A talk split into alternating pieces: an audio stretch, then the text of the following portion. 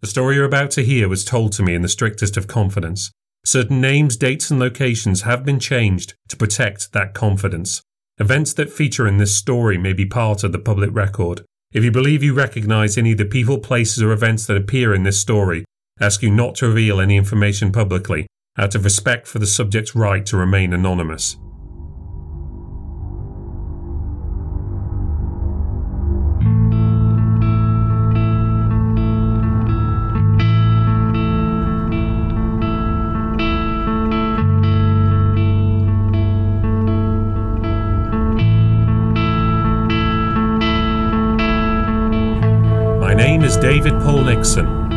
Listening to the New Ghost Stories podcast, where we delve into the New Ghost Stories archive to hear witness accounts of the supernatural. Stories that could be delusions, lies, fantasies, or perhaps even the real thing. Just don't make your mind up until you've listened.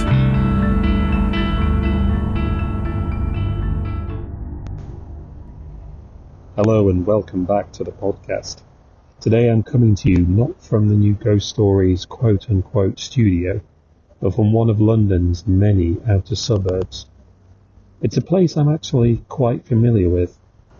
When I do research for new ghost stories, I always try to visit the locations I write about where possible, pandemics, strikes, and other crises permitting. It's always my goal to see if a subject's story makes sense when you actually take into account a place's geography, to see if they could really get from one place to another in the timescale they suggest, or if they can really see so far from one location to another, and so on. I also just want to get a sense of a place, to try and understand what it was like to really be there when something utterly extraordinary took place. Of course, most places inevitably disappoint. Occasionally a subject's story will take place in a location which looks genuinely unsettling or has an atmosphere that somehow feels uncanny.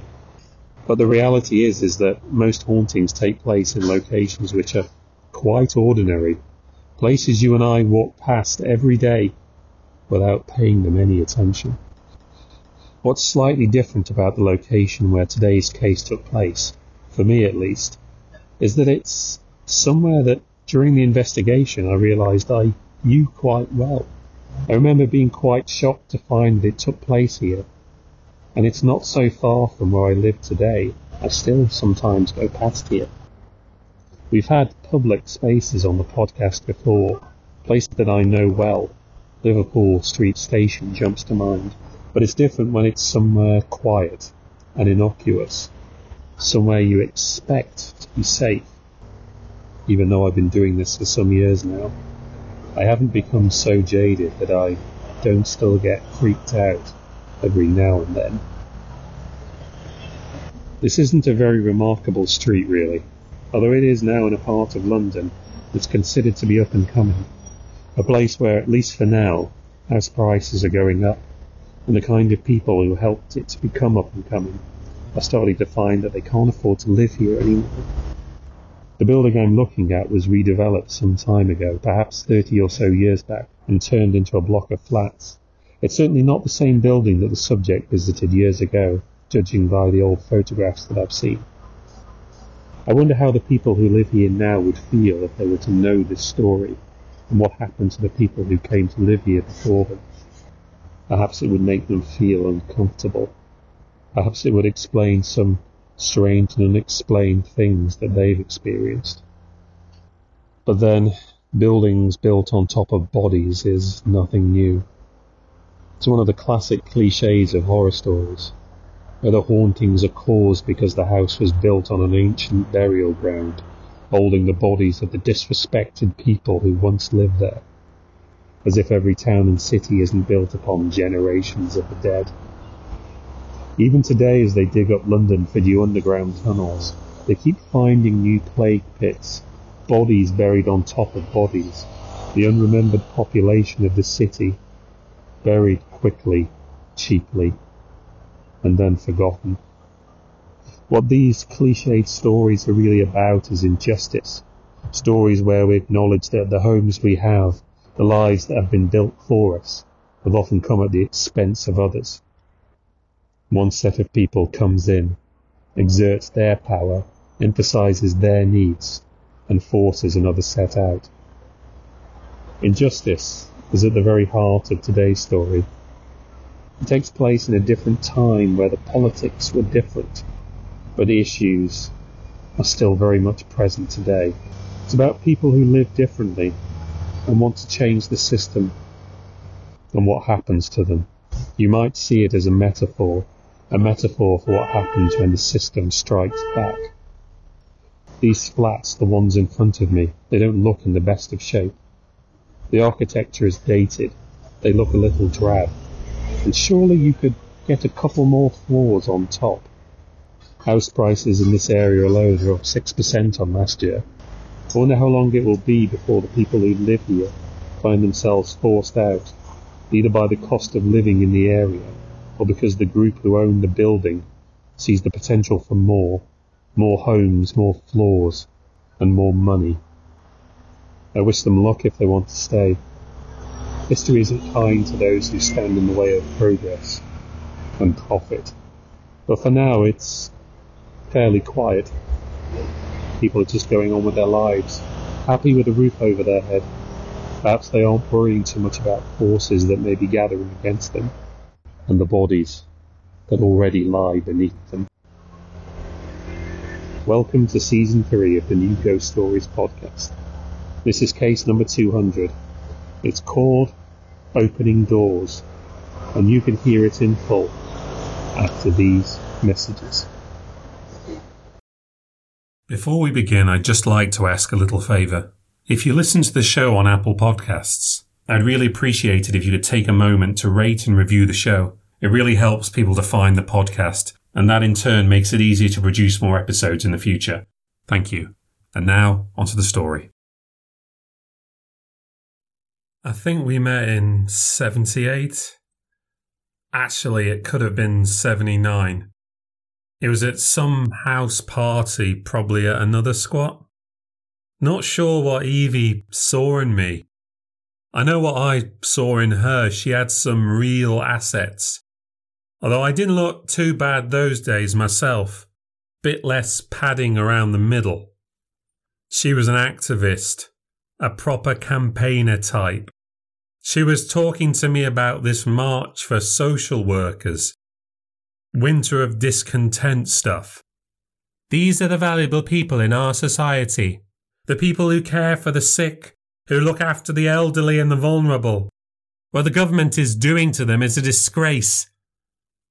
I wasn't that much into the revolutionary activism business. Sure, I hated Thatcher like everyone else, but I was mostly bumming around back then. Didn't really care about anything.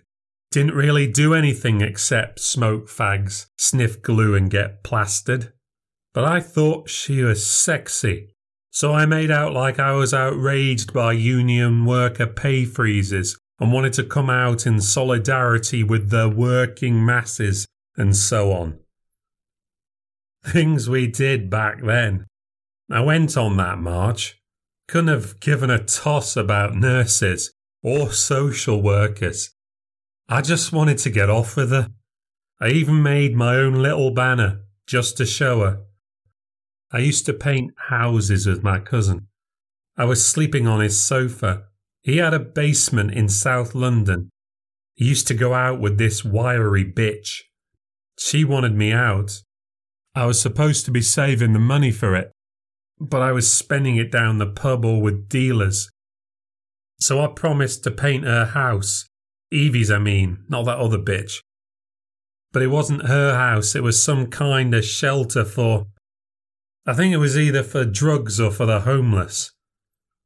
I made out like I was some kind of ace builder, worker, craftsman, but I only just about knew how to hold a roller and clean my brushes. I had to steal the paint from my cousin's dad and the brushes. I must have done something right because by the end of the month we were fucking. She was living in a bedsit in Barnes, used to cycle over there. But she wasn't some street kid like me. She was from a proper family, a heart of England home counties lot. But she'd rebelled. She was against her bourgeois upbringing. Down with the toffs. She wanted to fight the class struggle. She wanted to live with the common people and sleep with the common people, like me. Course, as soon as I got my hands on her and all over her, I tried to move myself in. Steve and Bitchface were on at me to move my stuff out, so, and this is what I was always doing back then. I tried to move myself into hers. That didn't go down well with the housemates. I mean, they were all lesbians. She said that wasn't on, so I didn't know what I was going to do with myself. But she had a plan. She wanted to go where the action was, take the fight against society to the next level. She said we should move down the Villa Road. That was one of the squatted streets in Brixton, where the real radicals lived. Now, those guys, they are on their own planet, doing their own thing. I like the idea of a squat because I wouldn't have to pay rent.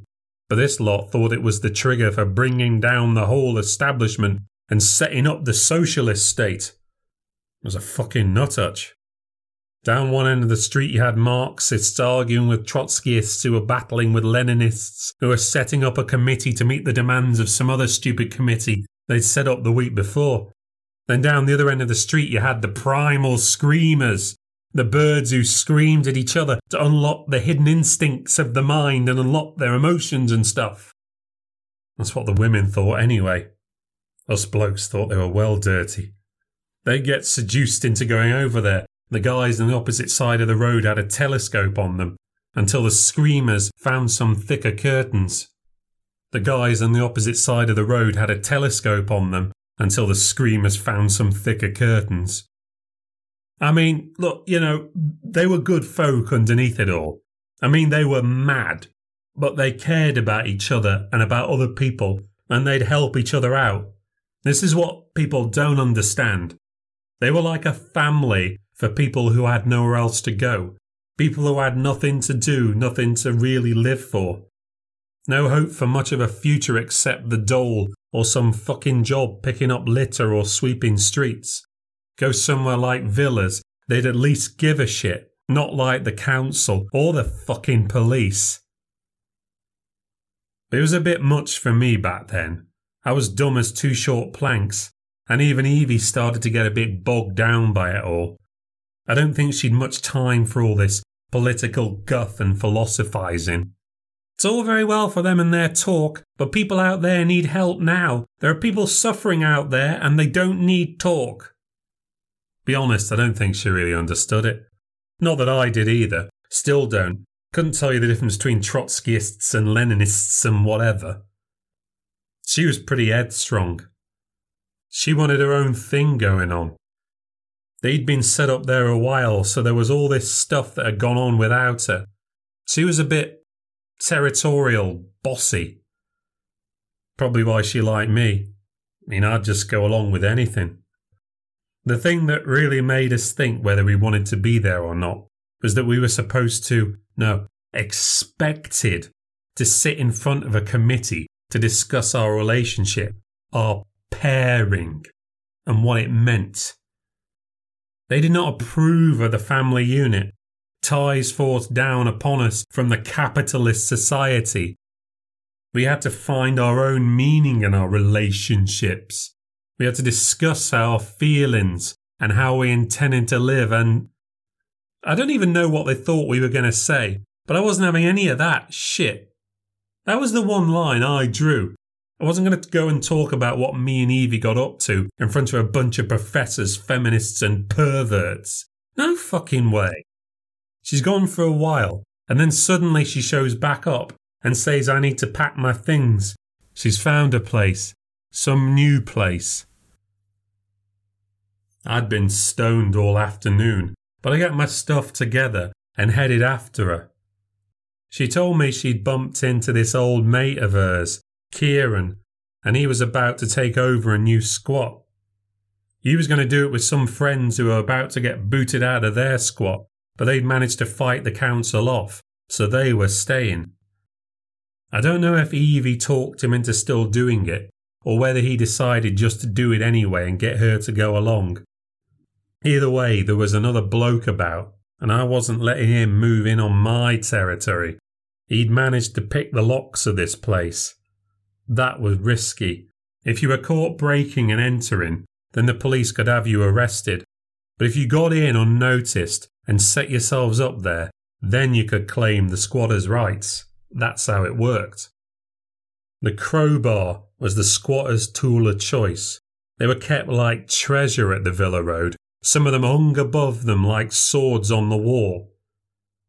But the risk was was that they were noisy, so if the neighbours or some busybody heard you, you could get caught. They also damaged the doors pretty bad, but they were quick. They got you in fast. What you wanted to do then was barricade the place, stop anyone else from coming in. For that, it was better to pick the locks because the damage wouldn't show and you had a chance of keeping the doors together.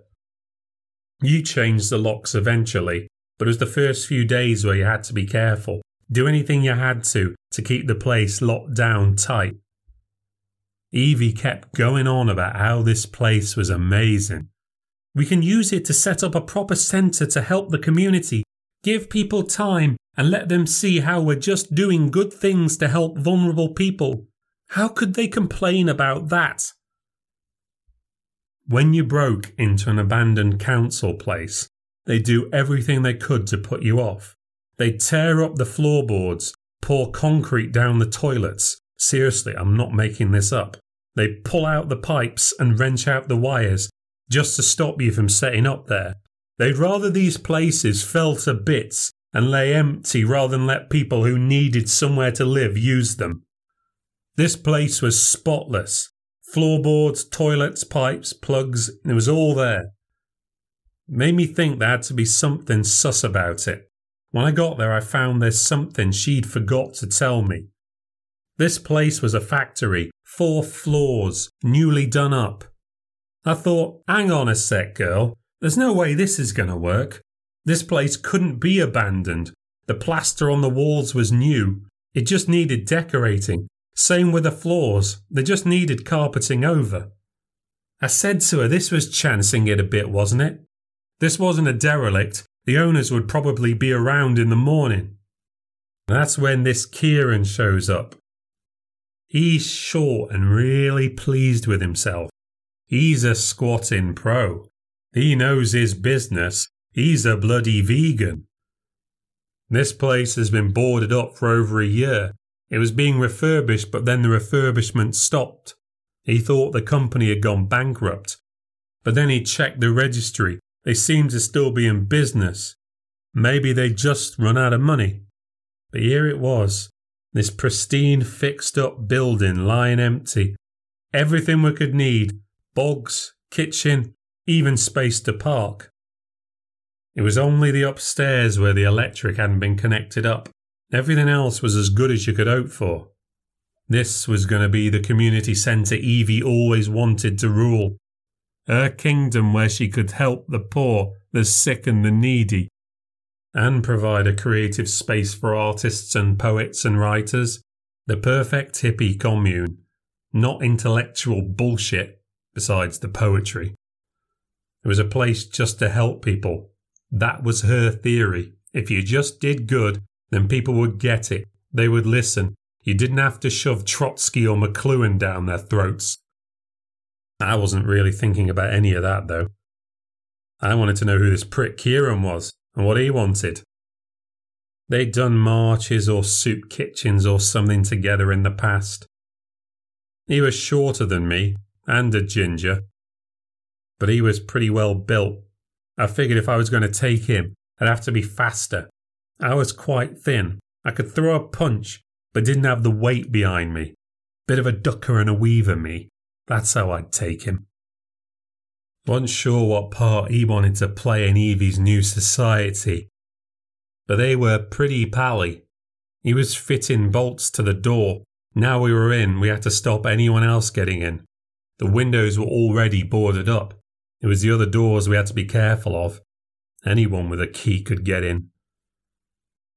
Kieran was keeping the lights off in case we were spotted.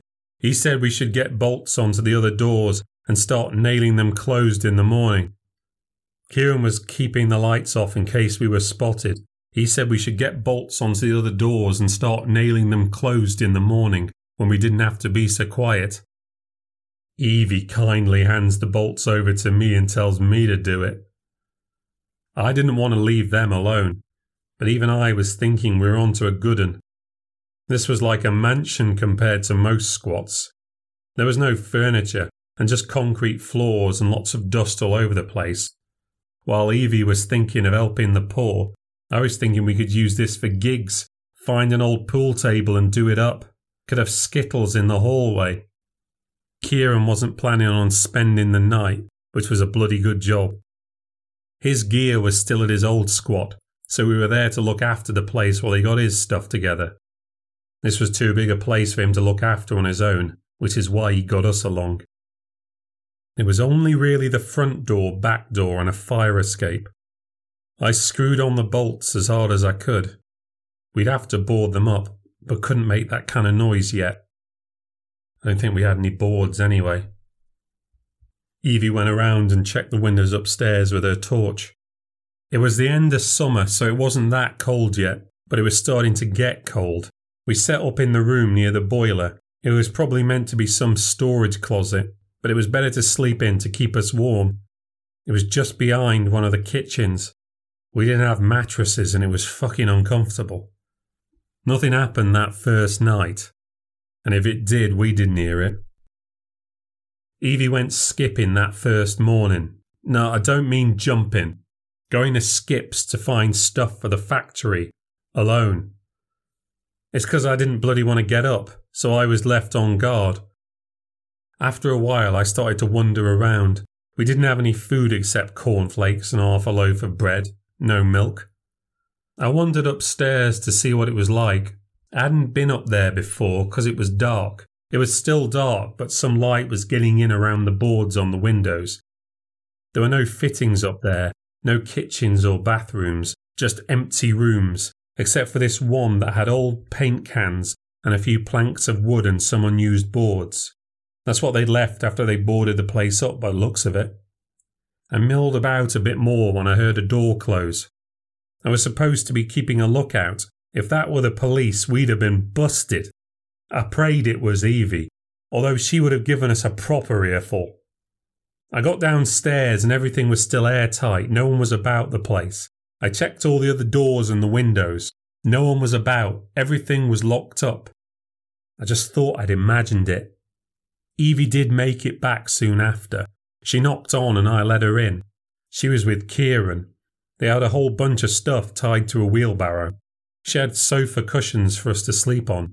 She picked them off a sofa left on the pavement. I mean, they were clean enough. The sofa had been broken, but these would be good enough to sleep on, she thought. Kieran had his toolbox with him, so it was time to start getting things fortified. They'd found some planks in a building site skip. I said I'd seen some stuff in a room upstairs, and straight away, Evie starts having a go at me for not bringing them downstairs for the two of them to look at. I've been doing nothing all morning when I could have been helping. The bit that really got to me was when Kieran grins at me all knowingly, like as if he's thinking, typical Kev, like he actually knows me. He decides to go with me to get the stuff, not that I needed his help. Problem was, I thought the stuff was on the second floor, somewhere just right of the stairs. But when we went up there, we couldn't find the stuff. It was pissing it down outside, so we weren't even getting any light either. So we went up another floor to see if he could find the stuff there. Turned out all the paint stuff was on the top floor and on the left side of the door. Now I can forget stuff sometimes, but I don't think I even ever got up that far. Yet suddenly all the paint and junk is up there. I hadn't been drinking. I was dying for one, but I wasn't out of my head or anything. It just seemed weird then. Now it, really freaks me out. Later, when I was nailing planks over a fire exit, Evie comes over and says, Did you just hear a door bang shut? She thought she'd heard someone come in, but I'd not heard anything or seen anyone walking around except for the three of us. I got my orders to go on a special job in the afternoon. I got sent to the post office to get a photocopy of the squatter's notice. We had a blank one that Kieran had lent from one of his mates' copies of the squatter's handbook. I made sure I got it quick and got back to the factory in case he was going to try something with Evie. But he was just playing with wires and shit, seeing if we could get the lights on upstairs, but with no luck. We got the notice up outside round the back. They felt really good about getting that up, but it was just a piece of paper. I couldn't really see how it was going to stop the pigs from turfing us out if they wanted to. But apparently they couldn't. Kieran didn't hang around in the evening, which was good. Evie had gone shopping before the shops closed and we had some baked potatoes and beans in the little kitchen. The gas wasn't connected, but we had a couple of little camping stoves. Evie was feeling too tired for any action, so I went down the local for a couple while she slept it off played a couple of games of pool and almost got in a fight. When I get back later, Evie's all in a panic. She's heard someone upstairs, heard footsteps and doors closing. I pick up a plank of wood with a nail in it and grab a torch and lead the way up there. We go up all four floors, go over each one room by room. We don't find anything, but she's a bit spooked. I tell her something must be loose somewhere like a board or something on the roof, maybe. She's not so sure. She's sure she heard footsteps. She's still not in the mood, so we go to sleep after. But during the night, I think I hear something too. Evie stirs, but I don't wake her. I get up and walk quietly into the kitchen. I stand there and listen carefully for a few minutes, but I hear nothing. We had to go sign on the next day. Gave the new squat as our new address. That felt pretty good. I wasn't really spooked out by the noises at that point. But I had promised Evie I'd go round and check all the boards and all the windows and all the floors, make sure they're all tight and not loose. I hammered in a few nails, but everything was pretty secure. Kieran moved in his stuff that day, room next to ours, he was on my turf and he thought he was there to stay. He and Evie were going to go skipping that afternoon, but I stepped in and stopped that happening. I wasn't going to be wandering around in the dark while he and her went off together. She was annoyed about that, and that's when I knew there was something going on. She said I should be spending the time painting because that was my job, but I could have done that at any time. And anyway, it would have made more sense if me and him went out because we could carry more. Not that I wanted to go out with him, but you know, it would have made more sense that way. She said she wanted to show him around some good sights she knew, but she also knew why I was getting all narky. She knew I knew she wanted to show off in front of him, so she stopped arguing rather than let me make a big show of it. She was grumpy all afternoon after that, kept snapping at me. I kept trying to dig at her about him. Didn't you want to spend your afternoon with me? Rather spend it with the ginger, would you? Stop being so childish, she'd say to me. Perhaps I should have let him have her. Let her boss him around the way she used to boss and nag at me. I wonder if that would have changed anything. We spent the evenings sewing blankets and shit together. That Ponce knew how to sew too. I was supposed to go see my mate Byron, but I didn't want to leave the two of them, especially as she was pissed off at me.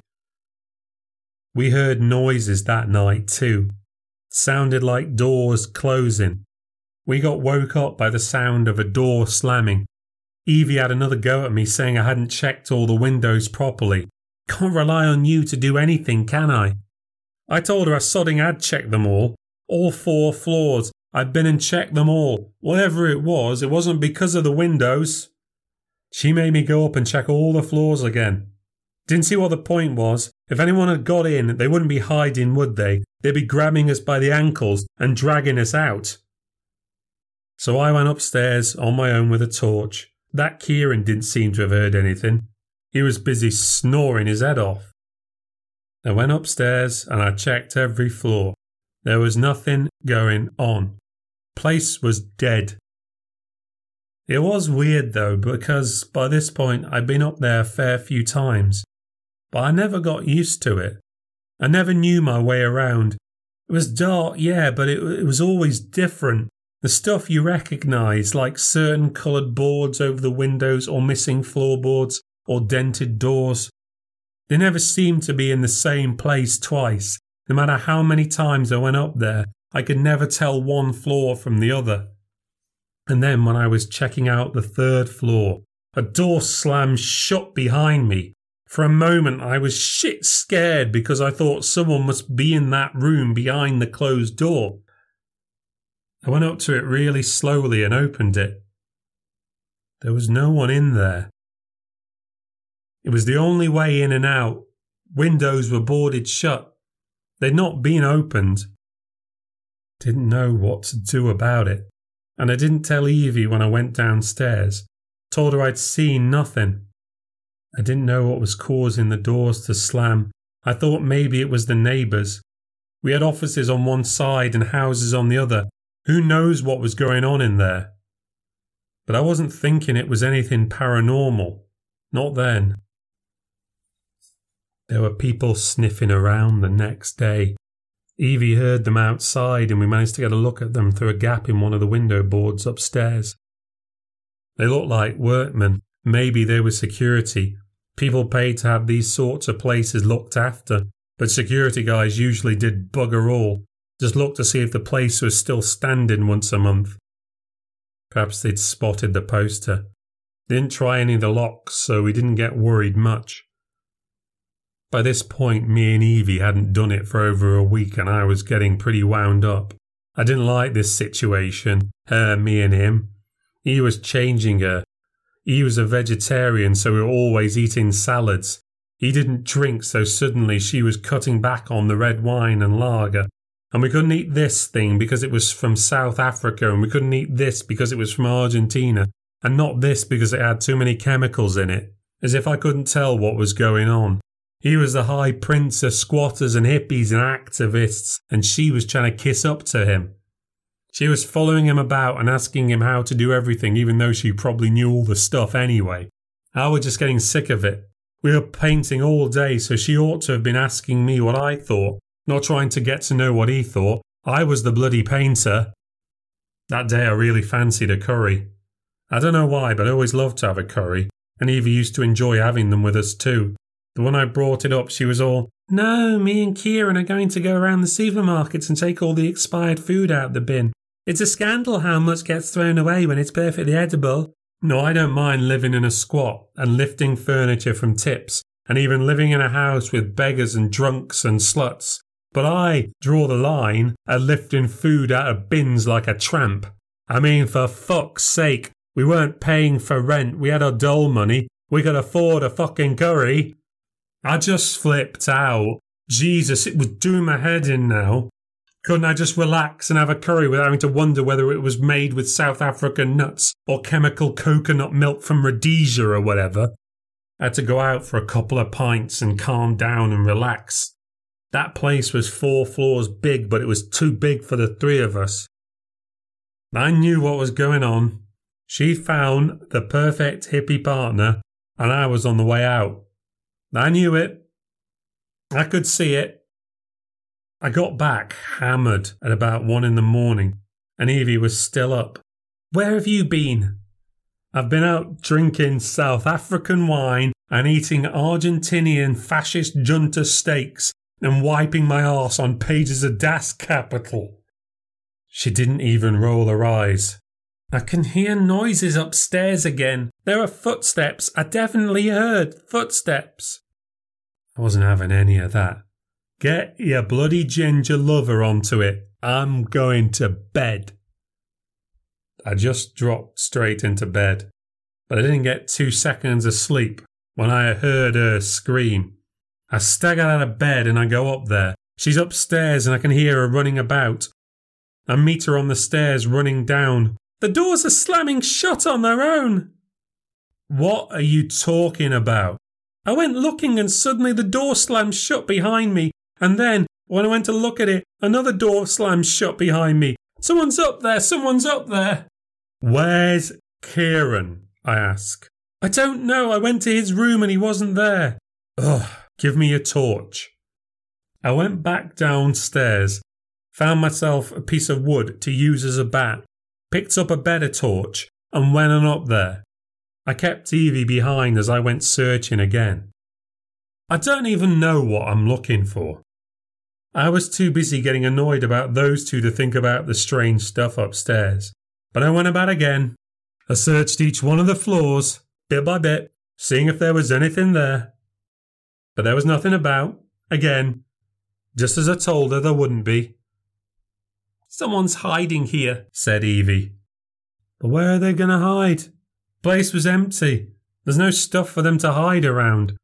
I banged my stick on the walls and doors and shouted, If there's anyone up here, you better get the fuck out now. But we didn't find anyone. Place was just as empty as when we moved on in. Had to be someone. Doors don't just slam on their own, she said. Could be the wind. Wind from where? I don't know. It happened to me the other day when I was up there. You never said. Why didn't you say something? It was just a door shutting. It's no big deal. There's something not right about this place, she says. Well, you chose it, I says, and I go off to bed. I sleep for a couple of hours, but she keeps waking me up. There it is again, she keeps saying. I tell her to give it a rest. It's just some noises, that's all. Doesn't mean anything. Next day, though, Kieran still isn't about. And Evie's worried because she doesn't reckon he'd just take off like that in the middle of the night without saying something. I could barely pretend to care. He's his own guy, he don't have to tell us what he's up to all day and night. I tried to tell this to Evie, but she just kept having a go, so I kept my mouth shut after a while. She's got it into her head that his disappearance has something to do with all the strange shit that's going on in this place. That someone has come in and got to Kieran. Well, that makes no sense, and I tell her so. No one has been in and out of this building except us. All the doors and windows are banged up tight. No one has come in and kidnapped Kieran. Makes no sense. Later, she has to go to the phone box and call up some of his other friends and old housemates. She's really worried. I try to be nice and say he'll turn up and that he's a grown man and he can look after himself. She takes it bad and says I just don't give a shit. It's all dead tense after that. We're trying to change the last of the locks, which Kieran was supposed to do, but neither of us is very good at it, and we're getting on each other's nerves and the banging upstairs keeps happening randomly.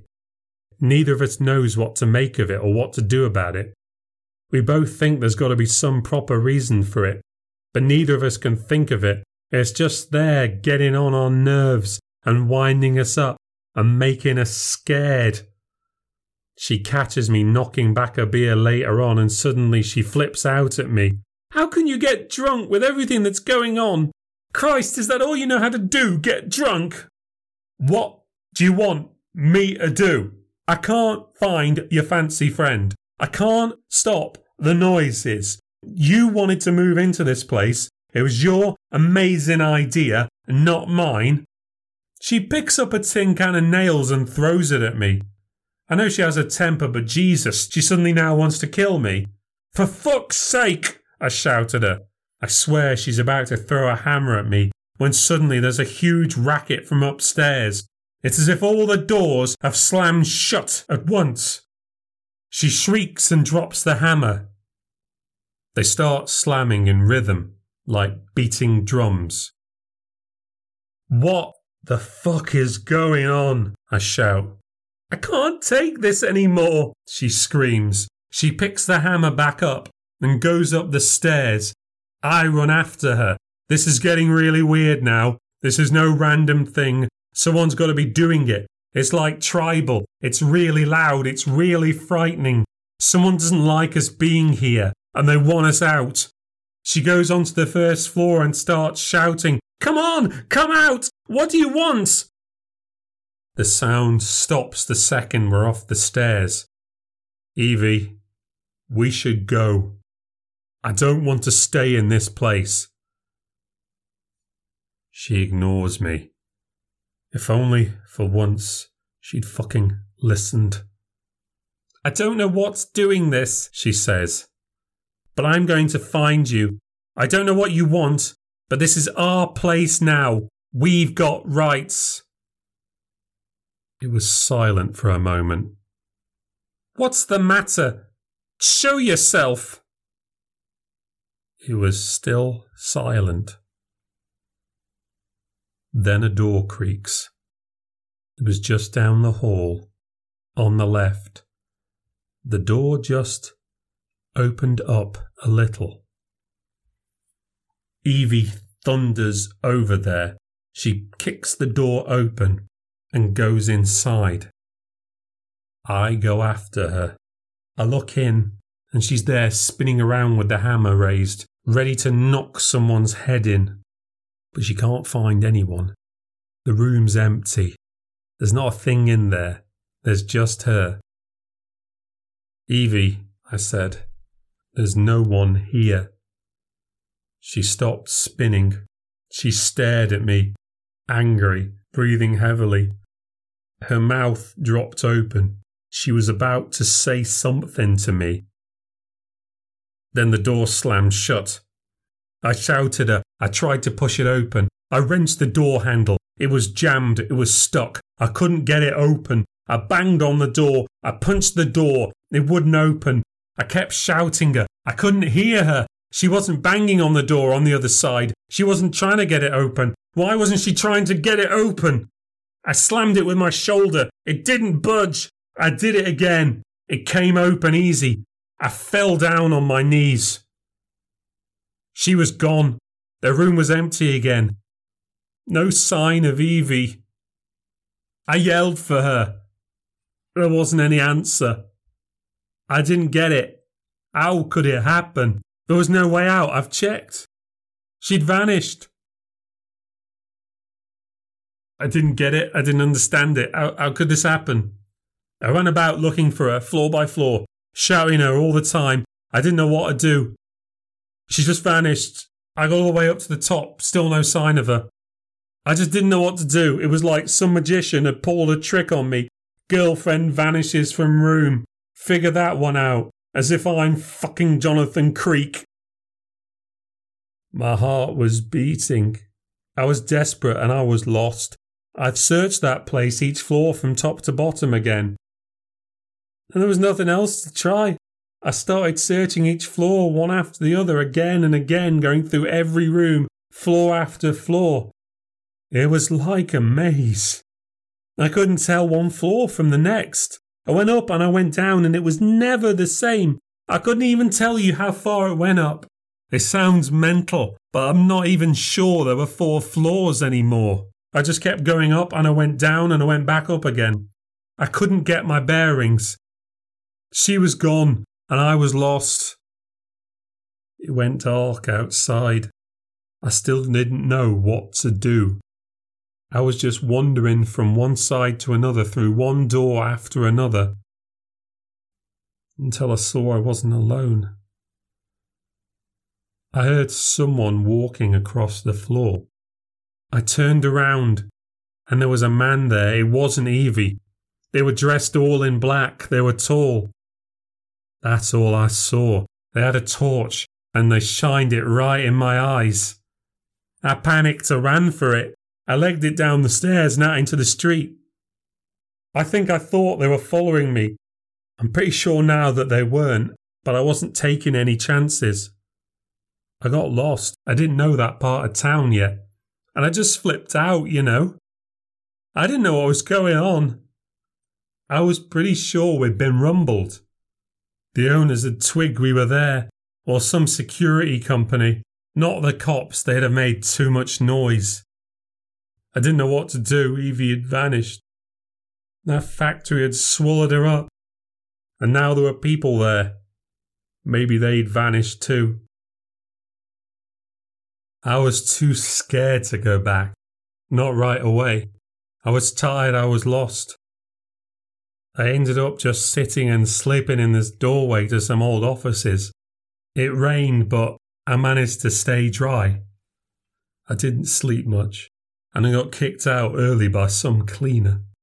I wandered the streets for a few hours. I didn't have any money. My wallet was back at the factory. I had to go back. I found my way to somewhere I recognized and I made my way from there, sticking to streets I knew. I looked the place over from out the front. It looked just the same as it did always. Dirty red brick, windows all boarded up, doors barred. Still four floors. Nothing looked like it had changed from the outside. I went round the back. The door looked like it did before. It opened like it did before. Whoever had found us there hadn't sealed the place back up yet. Squatter's notice was gone, but that could have just been the rain washing it away. I went inside. It was quiet. I searched through the place. I checked our room. Evie wasn't there. I checked Kieran's place. He still wasn't there. It's just like it was before. Nothing's been moved or kicked about. No one's touched anything. So the only place to go is back up. I was so scared. I could feel my heart thumping against my chest. And the second I put my foot on that first stair, the noise starts, doors slamming shut, opening and closing upstairs now like ticking clocks. I almost turn back. I almost can't hack it. But then I think of Evie and I've got to go on in case I can find her. I shout her name. There's no answer. The noise, it just continues. So I go back up to the first floor and the search goes on like it did before. Room by room. Nothing. Nothing over and over and over again. There are no doors banging there. It sounds like it's the floor above, so I grit my teeth and I go up to the second floor. No doors banging there either. It's coming from the floor above. I look and I find nothing. I go to the third floor. The doors are all quiet there. It's coming from the fourth floor. That's why it must sound louder because I'm getting closer. I go the rounds again, still no Evie. Then I go to the fourth floor, and now everything's quiet. There's no noise. There's no sound. There are more doors on the fourth floor. At least there was that time. It leads you into a long corridor of them. I walk down that corridor. All the doors are open. I can see into the rooms and they're all empty. I start crying and I say, Evie, where are you? All the doors slam shut at once. I jump off my feet, practically shit myself. I run for the stairs, I pelt it down, but then some way down I slip and roll down most of a flight and land on my back on a landing. I'm hurting. It's all quiet again. And there's no noise, and I'm just lying there on my back, all banged up. My heart's beating and I'm out of breath and I'm in pain and I'm scared. But nothing was happening, so I just lay there. I didn't know what to do. And my chest hurt and my back hurt. As I lay there, I find myself staring at this beam of light. It's coming in from a crack between the boards over one of the windows. Just a slim ray of light, but just enough for me to see, floating in the air, these little specks. I'm lying on my back, and I follow the dust with my eyes. They're little flecks of paint. They've come from something I've not seen before. I never got used to those floors, but I could see something I'd not seen, and that was a crack a crack in the wall. I got myself up and I walk over to it. I actually hear it crack and I jump back. The line is straight, vertical, and it goes up to the top and then across and then back down again. It's a doorway. Another door. It's hidden beneath the plaster. Someone's painted over a door. I pick at the plaster with my fingers. But that's too slow, and I cut myself. Instead, I made a little hole and went downstairs to one of the crowbars. I rammed it in the hole and worked the panel loose. There's a stiff board there, but it doesn't seem like it's been nailed on too tight to shift. Not many nails, anyway. As the board comes away from the wall and more paint cracks and falls, this smell starts to come out. This sticky, horrible smell. I crow the board far enough away from the doorway that I can get my hands behind. I pull and get loads of splinters and dry paint in my face. I give it another go and I feel it give. I pull it down and let it fall. As it goes down, arms fall around my neck. It's Evie. She lands right in my arms and pushes me to the floor. She's naked. She's been beaten black and blue. She's covered in bruises. Her face is swollen out of shape. Her eyes are open. She's cold. She's dead. I shake her. I try to wake her up, but she's gone. I know she's gone. There's no life in her, no breathing, no moving. Then I feel that smell all over me. I look up, I look into that room. It's full of bodies, dead people, propped up, lined up against the walls. At least a dozen of them there, dead, decaying that smell, that fucking horrible smell. I just ran again. I left poor Evie there. What the fuck had they done to her? I didn't dare go back in. I was too scared. I went and I told the police. I never walked into a police station voluntarily before. But they took one look at me and the state I'm in and they just figure I'm some junkie. Some layabout off his fucking head. I shout at them and have a go at them. Tell them about the bodies and eventually they call up the owners and ask nicely if they can have a look around. They chuck me out, tell me to come back later. So I go back to my cousins, but bitch face won't let me in. So I end up back at the villas and they take me in for the night. I go back to the police station the next day, wait an hour, and get told there was nothing at the factory, and get told to piss off. I flip out and they chuck me out. I went out and back to the factory later drunk because I'd never have had the courage otherwise. Locks were changed, doors sealed again, proper cover up, like it's never happened. Police never did shit. I went to four fucking stations, and none of them did a fucking thing. I went back to the villas and told them, but they didn't believe me either. They thought I'd taken too much acid and flipped.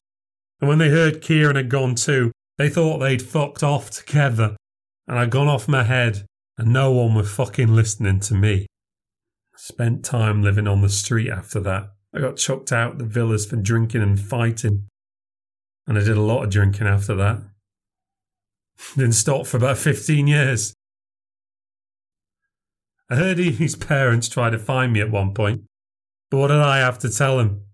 Stupid old junkie like me. She just disappeared no one cared. All she wanted to do was help people. What did I ever do that was any fucking good?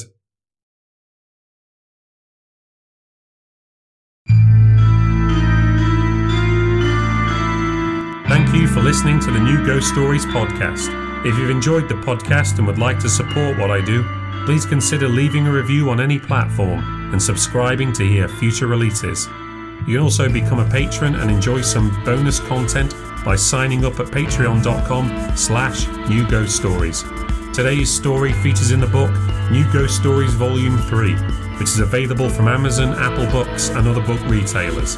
This podcast is written, presented, and produced by David Paul Nixon. If you'd like to find out more about New Ghost Stories, visit my website, newghoststories.substack.com. And to get all the latest from me, follow me on Twitter and Instagram at New Ghost Stories. Next time on the New Ghost Stories podcast, spiders. Lots and lots of spiders.